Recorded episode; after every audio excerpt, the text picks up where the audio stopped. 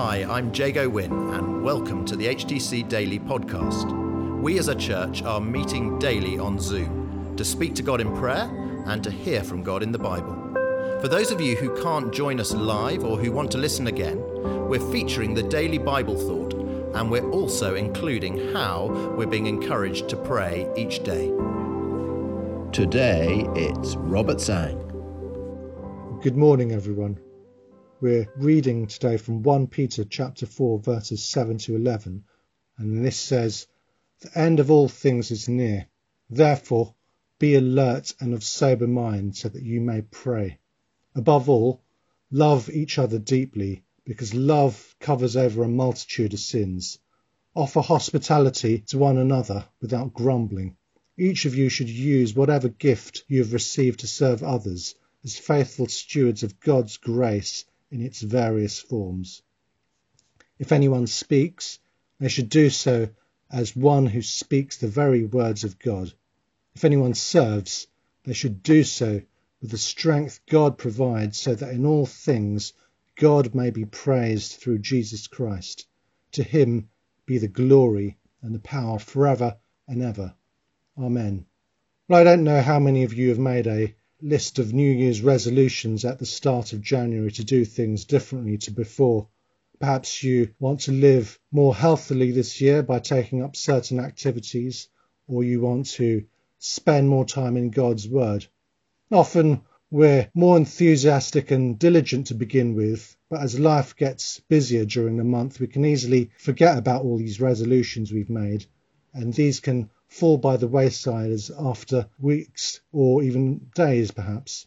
Now, what drives us to make these resolutions in the first place? Maybe it's because we see that another year has gone by so quickly and we realize that time is short and we want to do things differently to before. But what if we realized that we didn't have much time left?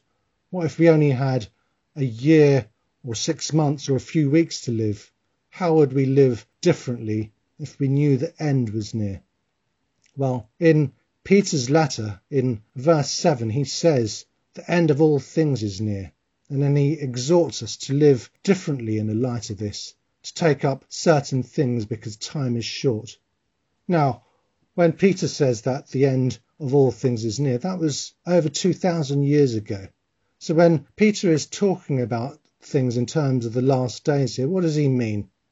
Well, the end days here refers to the period of time between the first coming of Jesus Christ and his second coming. So we're living in the last days with the expectancy that Jesus could return at any moment. And although Jesus does say that certain signs need to happen before he does return in glory, we need to live as if he could return today. And if he did, would we be ready if he were to come again? I remember one night I was fast asleep in my bed when I was awoken suddenly by this terrible noise overhead. The whole house shook and the sky sounded like it was being split apart. And I immediately sat up in fear, genuinely thinking, and believe this, that Jesus was coming back. Now, the fear for me wasn't a fear of not being saved, because we know that all who have believed and trusted in him are saved. But it was a fear rather of encountering the glory of the Lord, which would be an awesome thing, and also feeling that I wasn't ready or that I hadn't lived in the way I should have. Now, fortunately, it turned out to be just an extremely loud clap of thunder, which took me by surprise because there wasn't any storm brewing beforehand. But that wasn't my first thought that it was thunder. My first thought that Jesus was coming back and the thought was, was I ready? Had I been living like someone who had been living for him, or was I asleep in the light? And we ourselves can be easily asleep in the light. It's easy for us to become comfortable at church and to settle into our everyday routine, and we can forget why we're here. So, how should we live then if we're expecting Jesus to return at any moment? Well, Peter lists three things that we can do to live each day. He says, First is to pray more effectively. How do we do that? And that's by being alert and sober, as Peter tells us in verse 7. I'm reminded of how Jesus told the disciples in the Garden of Gethsemane to watch and pray so that they don't fall into temptation, while Jesus went off to pray by himself. However, when he returned, he found them fast asleep and asked them, Could you not stay awake even one hour? Being alert and of sober mind means being aware of what's going on around us and not becoming complacent or engaged in too many worldly things down here or even engaged in sin. So we can end up not spending much time in prayer, but allowing ourselves to be busy with all other kinds of things to fill up our time. But prayer must be our first priority. And the second thing that we can do is to love more deeply. And that's in verse 8. And there's really two parts to this. The first, what you might call a covering love, where Peter tells us that love covers over a multitude of sins. Here, Peter is quoting from Proverbs chapter 10, verse 12, which says, Hatred stirs up conflict, but love covers over all wrongs. When others wrong us, we can either expose their sin for everyone else to hear about, or choose to deal with it discreetly and to forgive them. Now, I know there are some people who feel the need every time they're wrong to go on social media and air all their dirty laundry and rant about the other person. And of course, this only stirs up more conflict and more resentment, even in yourself. The best way to resolve a dispute is to forgive. When we love more deeply, we're then able to overlook and forgive offences.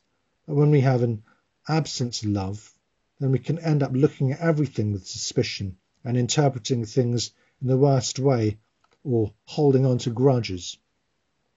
And the second aspect of love you could call recovering love, to be hospitable without grumbling. Now, the word hospitable means to love the stranger, to help them recover, in the same way a hospital might. We can also help others feel welcome. But while we might have the right action, we might have the wrong attitude and do so grudgingly.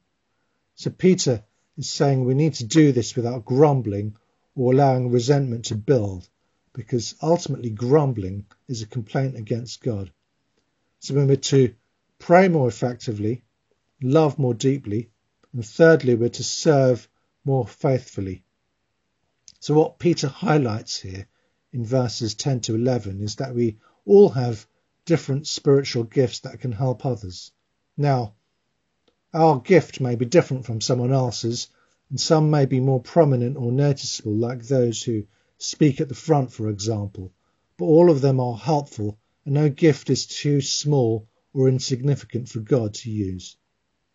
So we share our gifts with other people, not for our own benefit, but for the benefit of others, and ultimately to glorify God. If we're not involved in sharing the gift that God has given us, then we're not glorifying God as much as we should be. We're also to serve in the strength that God provides so that God will sustain us in everything that He calls us to do. Because it's easy to begin to do things in our own strength, but that becomes unsustainable and then serving can become a chore. So at the start of this new year, rather than thinking in terms of New Year's resolutions and how we're going to keep them, let's instead think in terms of how we're living in the end times and do the things that Peter exhorts us to do here to pray more effectively, love more deeply, and serve more faithfully. And through all of that, God will be glorified, and others who don't know Him may come to see His glory and know Him. Amen. Today, we prayed that we'll pray more effectively, love more deeply, and serve more faithfully, not as a New Year's resolution, but in the light of the knowledge that Jesus could return at any moment.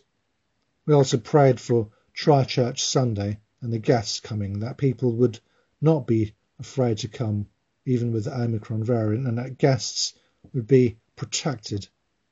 Then we also prayed for our general protection as a church.